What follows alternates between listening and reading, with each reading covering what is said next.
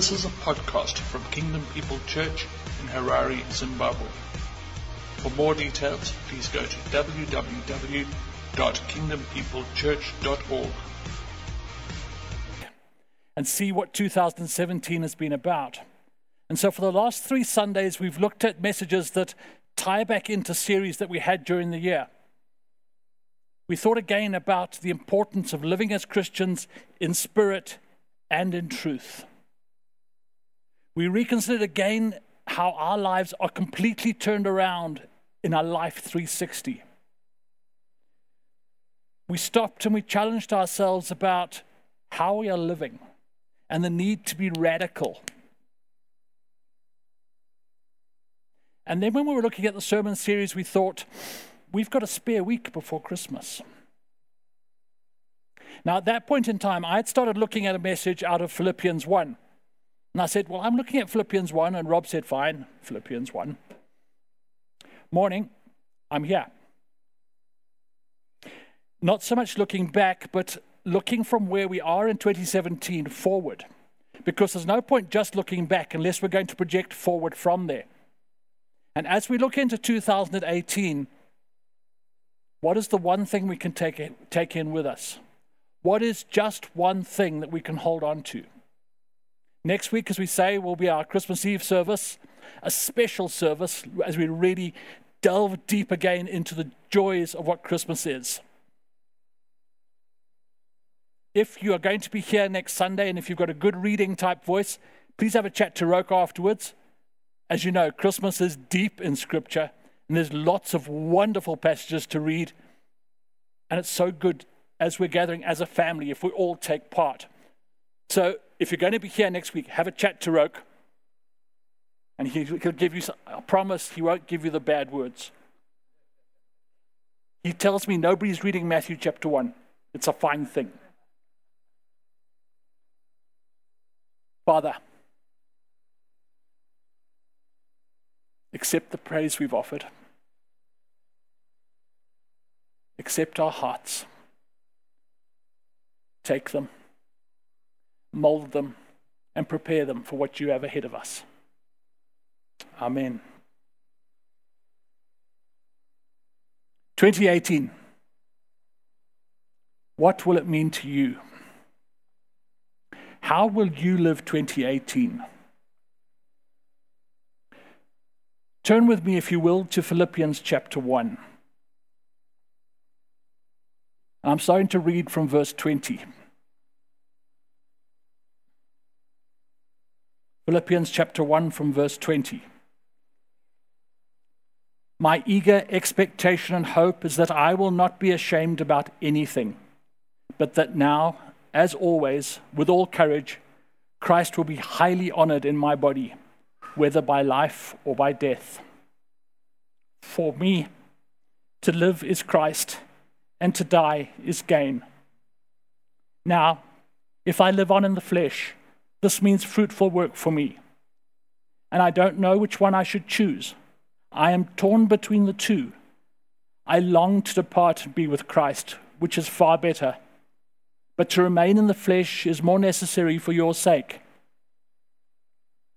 And since I am persuaded of this, I know that I will, rem- I am, will remain and continue with all of you for your progress and joy in the faith, so that, because of my coming to you again, your boasting in Christ Jesus may abound. But just one thing as citizens of heaven, live your life worthy of the gospel of Christ.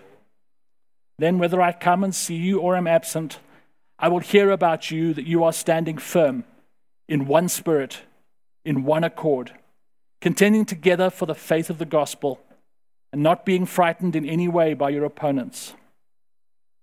This is a sign of destruction for them, but of your salvation. This is from God.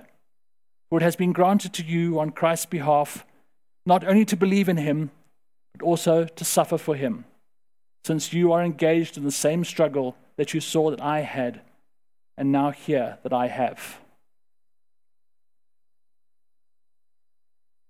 How will you set your goals for 2018? For Paul, Paul was sitting under house arrest in Rome. He was under Roman guard 24 7. And as we read the book of Philippians, we realize that this was quite special because his impact on the Roman guards was huge. Earlier in the chapter, we, he talks about the fact that out of his imprisonment, the truth of the gospel has gone throughout the entire imperial guard. He's writing to the church in Philippi, again, a Roman colonial city, populated mainly by retired military men. We have a few of them in our country. But they too understood the importance of strong structures and of things being the right way around. And so it made sense that as he spoke to them, he could speak about his clear goals and his clear expectations and hopes. See, Paul is imprisoned. And he doesn't sit there and go, ah, just not fair, there's so much to do. For Paul, my clear expectation and hope. His goal was not, I'm going to be released. His goal, his expectation, his hope that he would not be ashamed. 2018. What is your goal? Do you have a goal for next year that you will be prosperous and earn your seventh million? For Mark, the rest of us, our first would be good. Do we have a goal that we will be healthy? Do we have a goal that we will see this church full in three services? Do we have lots of goals that are positive and really good and straightforward? Paul doesn't even care if he's alive or dead. Just his expectation and his fervent hope is that he will not be ashamed and that Christ will be highly honored in his body. Paul's mindset, even though he's in a very dark place, is not about what's good for Paul. He's aware of God.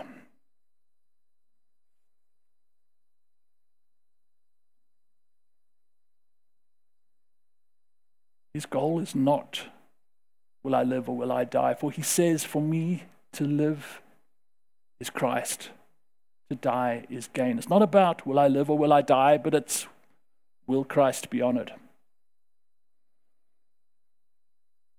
Tough passage. Here's the thing look back at 2017.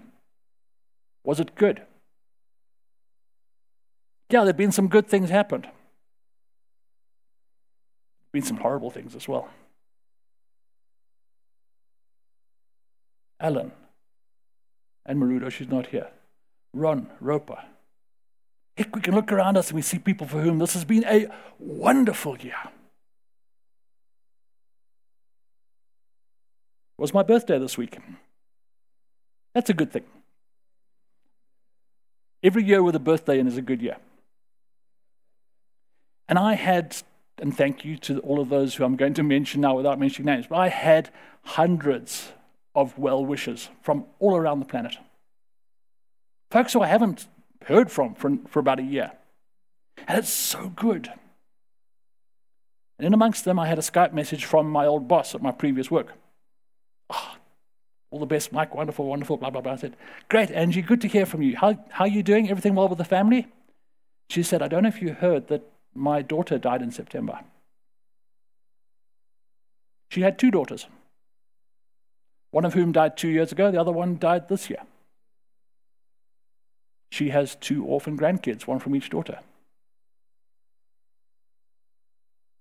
What do you say? I'm in the middle of birthday euphoria, getting no work done, so my whole life is on acknowledge, like, thank you, reply on Facebook. And suddenly, it strikes me.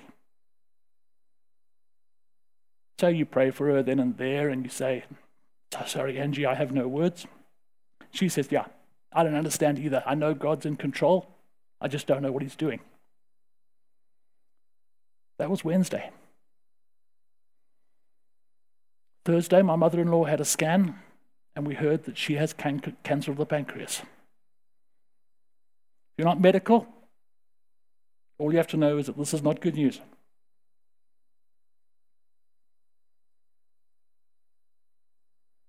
I've had this passage on my desk ready for today for a couple of months, and I've battled with verse 21. What, do I, what am I supposed to say? For me to live is Christ, to die is gain. And death is real. I do not want this to be true, but I just feel I have to say it. We cannot guarantee that all of us will be here this time next year. We can just about certainly guarantee that some of us will be here this time next year with very heavy hearts. Paul, for me to live, to die is gain. I'm choosing not to die by tripping over a cable.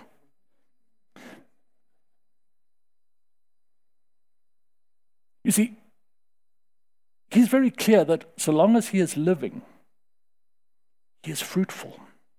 Because to live is Christ. Not to live is to be with Christ, or to live is to be close to Christ, or to live is to remember from time to time to read my Bible and to be vaguely like Christ. But to live is Christ. To live is in, to be so involved with Christ, such a part of Christ that you cannot tell the difference. For me to live is Christ, and you should not be able to see where Mike stops and Christ starts, because to me to live is Christ. Says, Now if I live on in this flesh, it means fruitful work for me.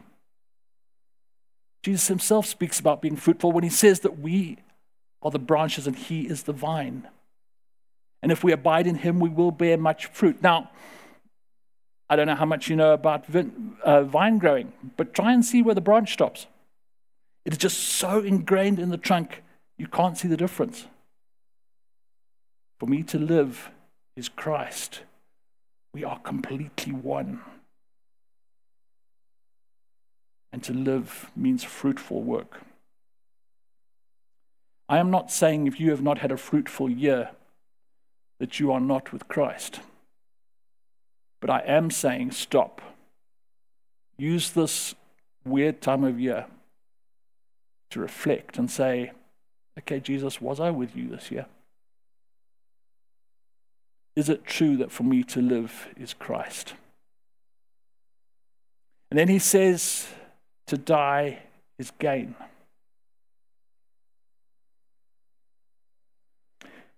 We don't really like this, but it's unavoidable. The only nice thing about death is that it's absolutely fair. We all get to do it.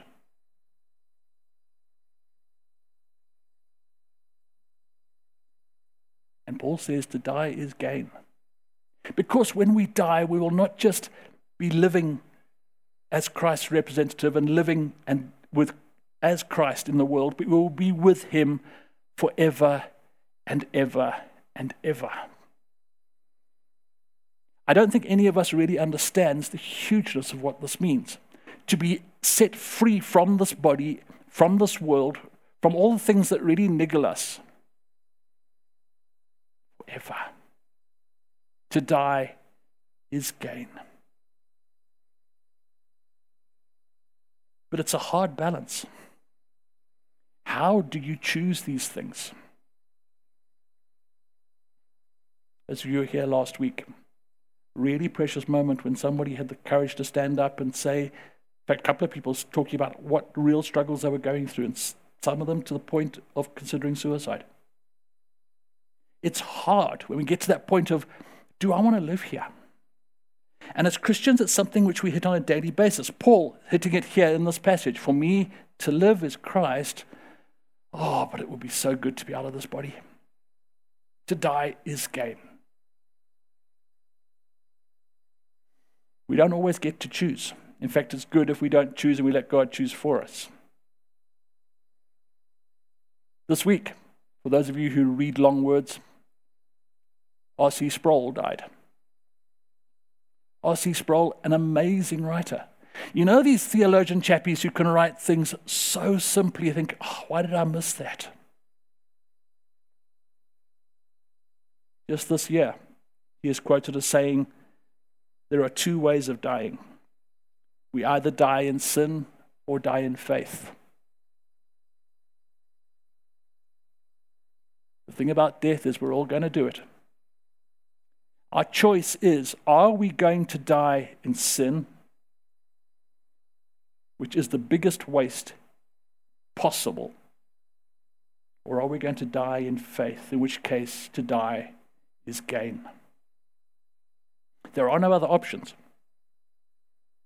Yes, there are good deaths, there are bad deaths, there are easy deaths, there are slow deaths. But if you are living in Christ, to die is gain.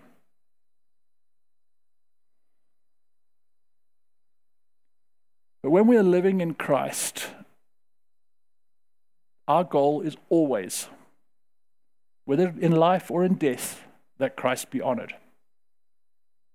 Yes, to die is gain because then for us, we are with Christ, and that's great for us. It's not good for those around us. It's important for us to remember that we're told in the Bible very clearly to weep with those who weep. Yes, acknowledge that death is not the end. Yes, accept the glory of what death means to us as believers. But death hits the survivors too. Grieving is hard. Don't downplay it. It's quite interesting looking when we're chatting as an eldership team because, as you know, we have two people who are more reflective than the other two. And the darker members of the team instinctively, from a cultural basis, they know how to mourn. It is just so fascinating for those of us who don't have that privilege to watch this and think, how do you guys actually so instinctively know to get in place to be the mourning support necessary? Now, I know it doesn't always work, and we often get people who mourners are gathered, which means they're all sitting around on the pavement getting drunk, and they're actually being no use to the family at all. But that's another whole story. For me, I saw at first, this cultural difference in mourning, when my brother in law died. And they were living in Masvingo. We drove down to Masvingo. As we pulled up at the gate, the front lawn was full. Masvingo Presbyterian Church was all there. They had been there for four hours, just sitting on the lawn singing quietly. Then we arrived, and it was essentially a case of ah, oh, Julian's family has arrived. And you just saw that sort of cultural shift as the entirely Shona congregation stood up and left. And it was weird because we went from the Shona mourning of everybody together to, okay, it's now just family, and which is great for us because that's how we do mourning. When we get to weep with those who weep, we have to have some sensitivity to what the other person is feeling, but also listen to what you're feeling. You, whatever your cultural privilege, have the mind of Christ. And if you need to weep, weep. Jesus wept. He wept when he saw the pain of people he loved.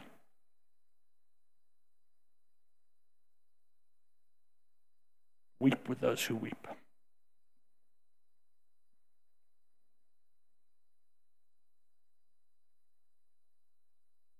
But if to die is gain,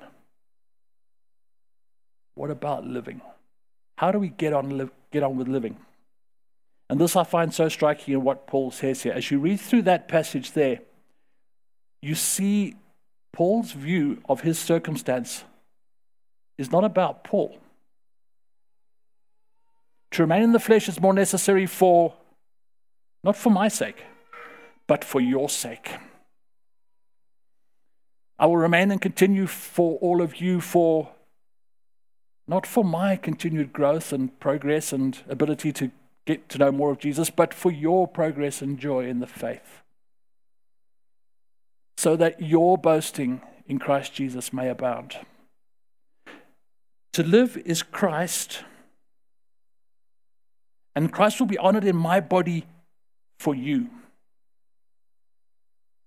To die is gain, great for me, and we need to support each other as we're going through the grieving process. But to live is Christ for you. My role on earth is not for me. Alan, Ron, we'll pick on you again. Have you learnt the important lesson of marriage yet? It's not about you. It's I'm, I'm still, I've only been married four years. I'm still allowed to tell newly married stories. But just that realization that it doesn't really matter what I like. Because I am here to honor the most precious thing that God could give me after Calvary. And we need to have that sort of lifestyle continually of saying, it's not about me. It's the end of year. How many of you have been to your bosses and said, Can I have a raise next year? Why? It's not about you. Maybe if you went to your boss and said, I actually have two new orphans I'm bringing into my family and I'm going to need extra money to bring them up, then, I'll, then, then we can talk. Because it's not about you. To live is Christ for their sake, not for yours.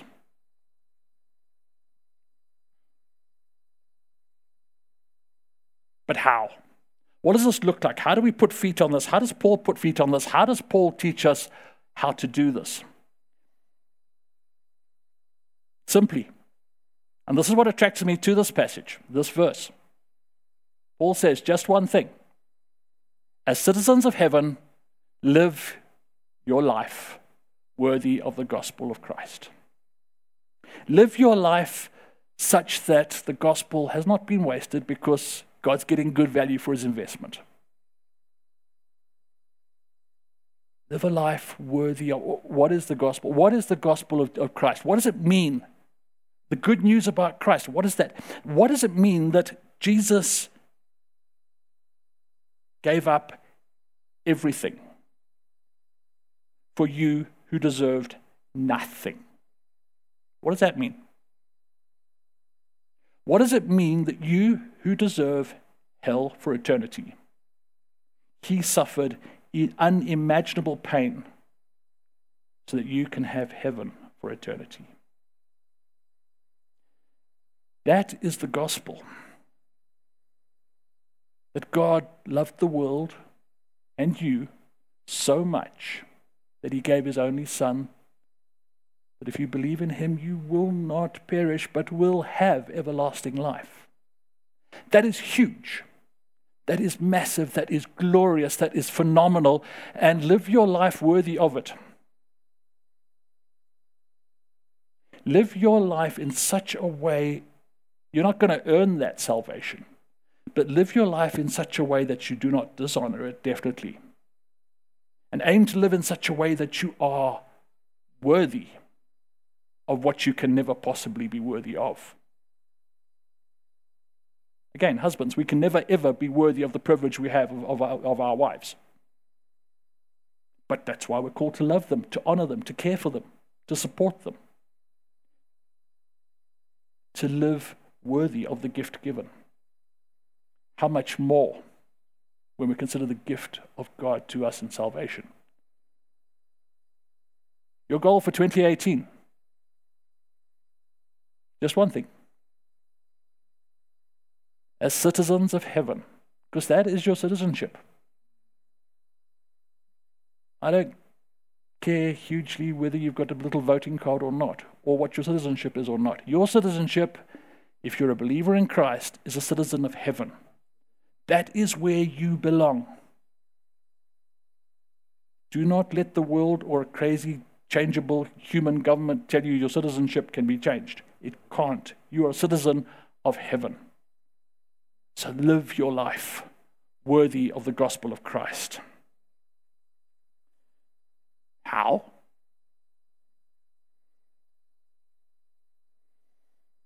Paul says, Live your life worthy of the gospel of Christ, then I will hear about you and that you are standing firm in one spirit, in one accord, contending together for the faith of the gospel not being frightened in any way by your opponents.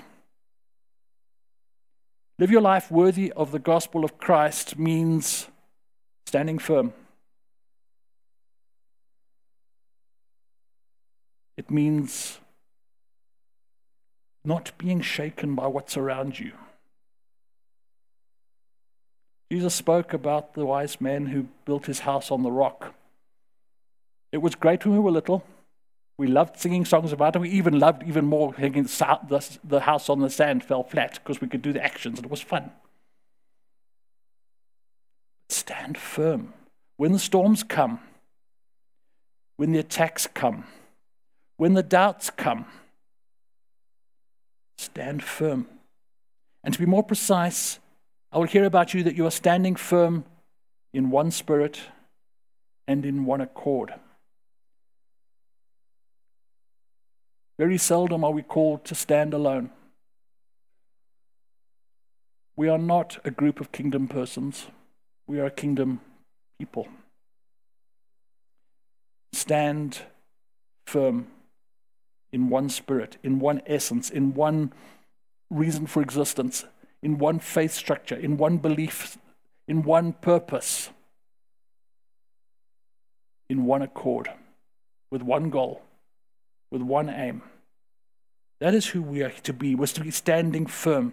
Standing firm, deliberately focused together on seeing a radical manifestation of the kingdom of God. Together as one, in one accord, committed to seeing the lives of everyday people changed. Committed to seeing the transformation in the fabric of families, communities, and nations. In one accord, standing firm. I can't count the number of things in 2017 that have wanted to shake each one of us in various ways, in various places. Things we've heard, things we've seen, things we've experienced, things we've thought. But as citizens of heaven, live a life worthy of the gospel of Christ, that I will hear that you are standing firm in one spirit and in one accord, contending together for the faith. You see, it's, it's one thing to stand firm in what we believe and say, This is it, this is the truth, we'll stand by it and then put it on our shelf and come back next week. But there is a place to stand together and contend for that faith, to fight for it, to be absolutely committed to saying, this is not just something we're going to let go, we're going to hold on firmly because this is worth fighting for. This is the faith which we will contend together for. Again, Paul very specifically doesn't say, yeah, you do your bit, I'll do my bit. He's in Rome under house arrest. The Philippians are in Philippi. He's very aware that the church, not just in Philippi, but global, must be contending together for the faith. This can be hard because as we are given different parts of the world to work in, we see different things, we understand different things, and we think differently. Using where we are at the moment, there are a number of Christians on the far side of the world who believe categorically, without any doubt at all, that military rule is evil.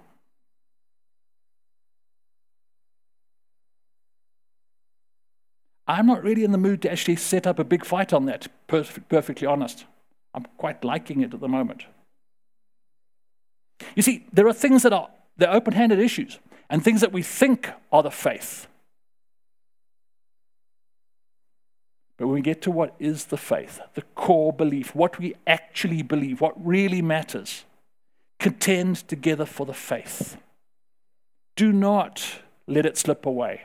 Do not let anybody nibble away at the edges and tell you, well, maybe Jesus didn't quite rise from the dead. We believe that Jesus Christ came to earth, was born of the Virgin Mary, lived a sinless life suffered, died, rose again on the third day, ascended into heaven, and is seated at the right hand of the Father, from where he will come to judge the living and the dead. Contend together for the faith. Whether it was a big fish or a small fish or a fisherman's tale, Eh, you can worry about that later. But contend for the faith of the gospel. And we need to be ready to contend. We need to be ready to fight because it's not always easy. There are opponents. I guess we're not special as a generation, but certainly in this generation where media and writings can travel so quickly, we have seen a quite remarkable crop of oppositions to the faith. The rise of the new atheists in the last 20 or 30 years has been really exciting because, wow, it's fascinating to see how really clever people can think so strangely. I don't want to diss them because they're cleverer than I am. And again, going back to R.C. Sproul, there are only two ways that they die they either die in sin or they die in faith. It's harsh. But we needn't be frightened of them. Because as we contend together for the faith, believing firmly what we know to be true, who are they? Their cleverness is extremely clever. It's God given cleverness, even if it's not being used the way we would like it to. Paul says, not being frightened in any way by your opponents. Those who want to undermine your, eth- your ethical stand, those, I've been picking on two boys and now look, one row behind, there's Sean. All the good married guys sit down this end, it seems. Sorry, Sean. Sorry, Lynn. I haven't even got used to you guys being married yet. That's like, yeah. But don't let things oppose you. Don't be frightened of them. Again, extreme view. Remember where these guys were. Paul was in prison by Nero. You don't need to know much Roman history to know that Rome, Nero, and Christians generally doesn't end well for the Christians. But to live is Christ, to die is gain. I don't understand, Paul. How can I not be frightened? I don't understand, Paul. How can I live in this world when there is so much to be frightened of? As citizens of heaven. It's just that one thing. Live your life worthy of the gospel.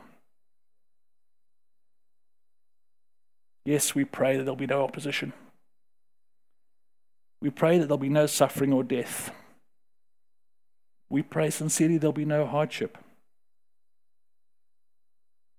But what if the one thing that we ask God to take away is the one thing that He wants to use to make us more like Christ? I'll say it again. I know where I got that quote from. I cannot find who originated it. But listen anyway. What if the one thing that we ask God to take away is the one thing that He wants to use to make us more like Christ?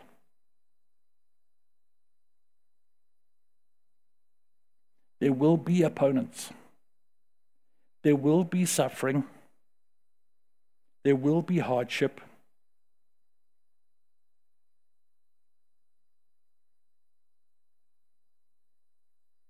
and you will not be frightened in any way by your opponents. One of the reasons why we can accept opposition, we can accept opponents, we can accept things that we really plead with God to take away, is because God is God. Again, R.C. Sproul. God is either sovereign or else he is not God. Paul here in verses 29 and 30 says,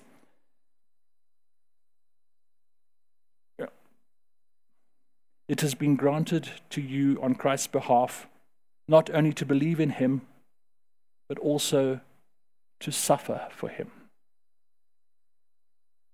God, the same God who gave you his son, the same God who gave you grace, the same God who gave you the opportunity to be saved, he granted you the ability and the option and the availability and the moment to believe in Him.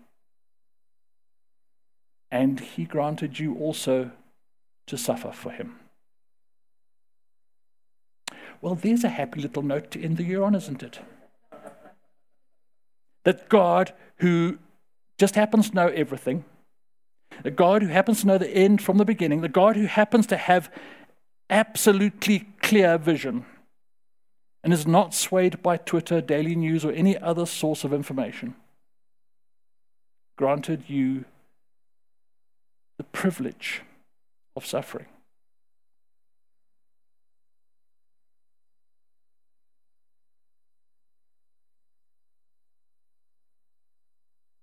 This doesn't fit, does it?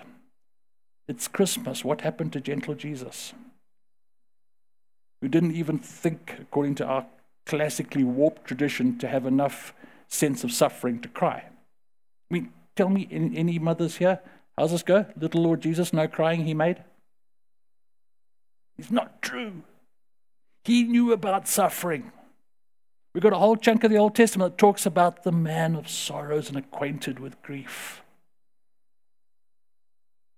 And we've got other stuff in the Bible as well that tells us that He works all things together for good for those who love Him and are called according to His purpose.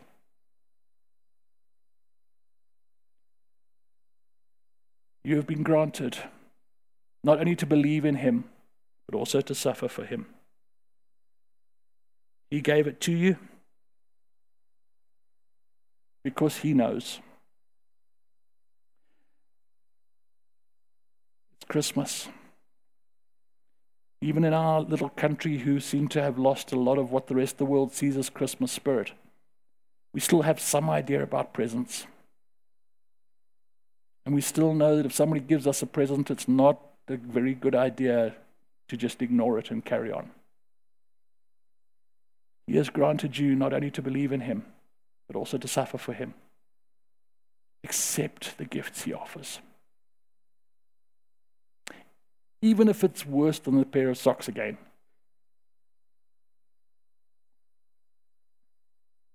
So then, 2018. What are your goals? To live long and prosper? Just one thing. As citizens of heaven, live your life worthy of the gospel of Christ. Stand firm. Stand firm together in one spirit and in one accord. Contend together for the faith of the gospel. And do not be afraid of the opposition that comes.